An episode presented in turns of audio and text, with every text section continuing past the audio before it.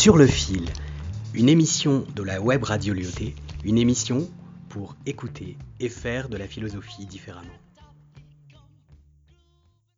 Bonjour, aujourd'hui je vais vous présenter notre étude qui se basera sur la thématique de la frontière entre l'homme et l'animal.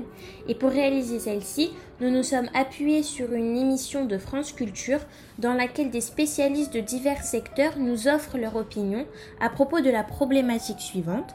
Faut-il conserver une frontière entre homme et animal? Au cours de cette présentation, nous évoquerons quatre grandes idées.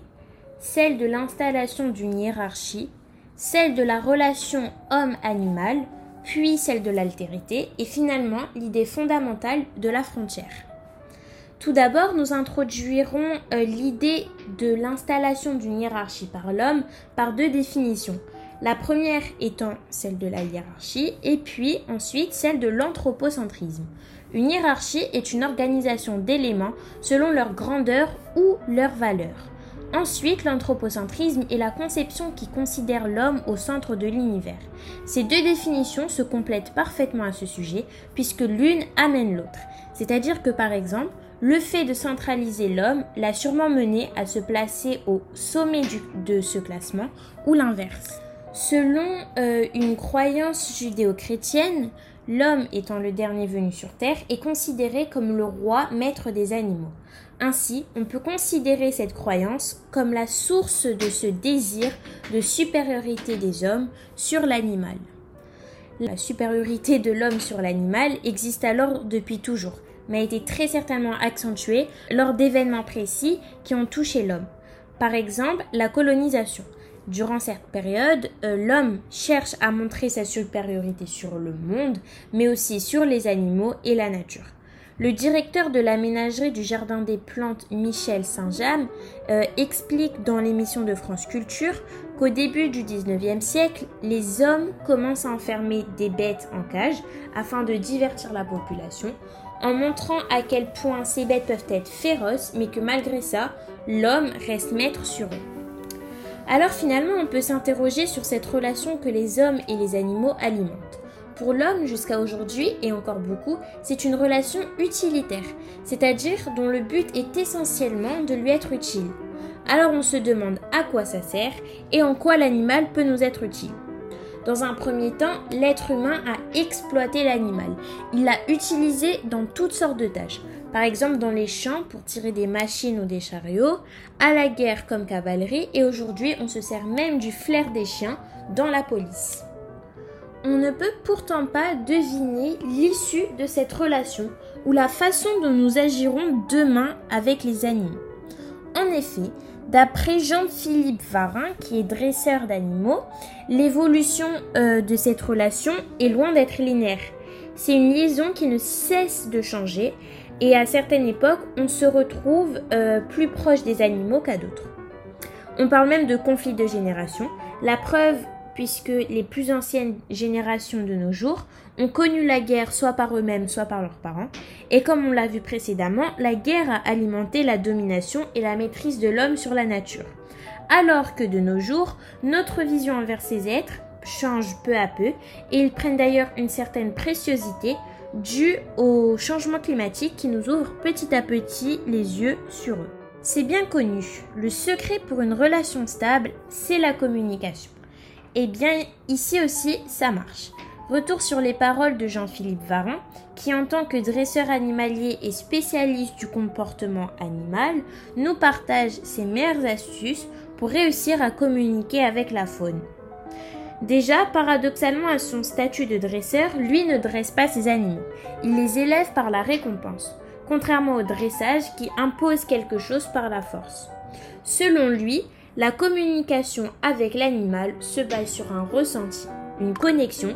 Il faut savoir prendre son temps et prendre du temps pour apprendre à connaître l'autre. Finalement, c'est pas si différent que pour nous les hommes. En parlant de différence justement, nous en venons à la troisième grande partie de cette présentation qui est en l'occurrence l'altérité. L'altérité qui par définition correspond au caractère de ce qui est de l'autre. Ainsi, cela comprend non seulement les différences, mais aussi les similitudes. L'homme et l'animal, sur le point émotionnel, se ressemblent particulièrement. La philosophe Florence Burga rejoint un article d'Alexandre Lacroix affirmant que les animaux ressentent l'empathie, le deuil et même la joie de revoir un proche perdu de vue depuis un certain temps et bien sûr d'autres émotions. En plus de ces émotions, au niveau du comportement et des agissements, on trouve aussi des ressemblances. Le plus évident, c'est la communication entre eux, avec l'exemple de Marie Pavlenko qui est romancière et qui d'ailleurs est passionnée par les oiseaux. Elle prend du plaisir à écouter leurs cris de contact grâce auxquels ils communiquent. On ne peut pas nier non plus que les animaux sont dotés d'une intelligence, tout comme l'homme. Certains sont même curieux, envahissants, mais ils ont aussi l'esprit de solidarité et d'entraide et même un sens de l'esthétique. La vétérinaire Marie-Claude Bomsel voit même chez l'animal avec qui elle est constamment en contact, du coup, un sens de l'imagination et à contrario de ce que beaucoup peuvent penser, une conscience d'eux-mêmes. Forcément, si on parle de ressemblance, alors autant aborder également des différences. Premièrement, l'animal ne possède pas le sentiment religieux. Il n'a pas non plus conscience de l'art, mais il a un sens esthétique. Ensuite, des sources, euh, de sources scientifiques de l'éthologue euh, et primatologue France Deval, le cerveau humain est plus grand que le cerveau animal. Et pourtant, il semblerait que l'animal en tire plus de bénéfices. En effet, lui aussi détient une intelligence, mais en plus, ses capacités de mémoire sont supérieures à celles de l'homme. Un test a été d'ailleurs réalisé sur le chimpanzé. Un test de mémoire a été réalisé sur le chimpanzé et il a révélé que le chimpanzé a une meilleure mémoire que l'homme, mais qu'il est aussi bien plus rapide. Cette capacité de mémoire sert à l'animal pour se nourrir, comme les oiseaux cacheurs qui sont capables de cacher leurs provisions et de les retrouver des mois après.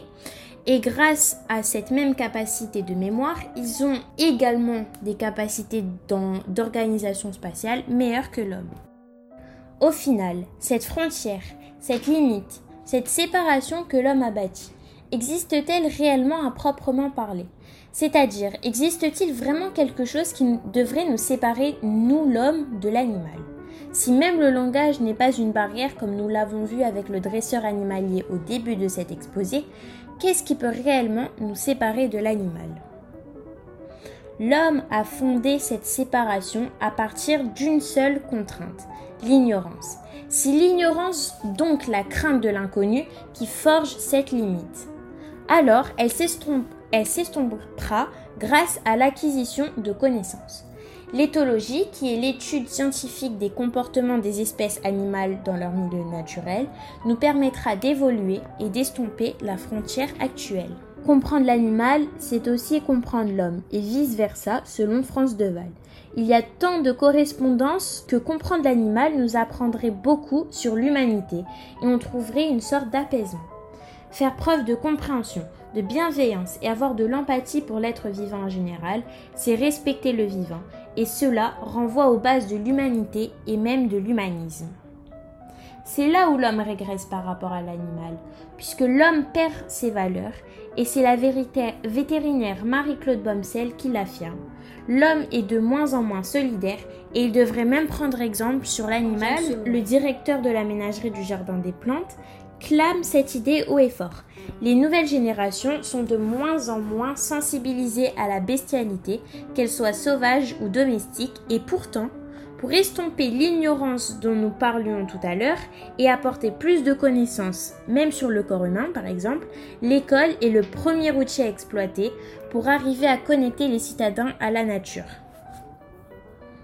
Ainsi, nous conclurons notre étude avec les paroles du neurobiologiste et philosophe Georges Chapouchier, qui explique que l'homme est placé en tant que maître technologique dû à ses capacités intellectuelles, mais pour en être digne, il doit savoir se discipliner, faire preuve de sagesse, respecter l'animal tout en le protégeant, puisqu'il est considéré comme notre inférieur et donc comme notre, notre petit frère ou petite sœur. Ce n'est autre que le comportement et la façon d'agir de l'homme qui définit une frontière.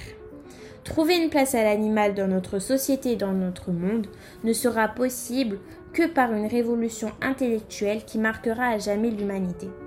Je terminerai donc par deux citations qui m'ont beaucoup marqué dans l'émission de France Culture.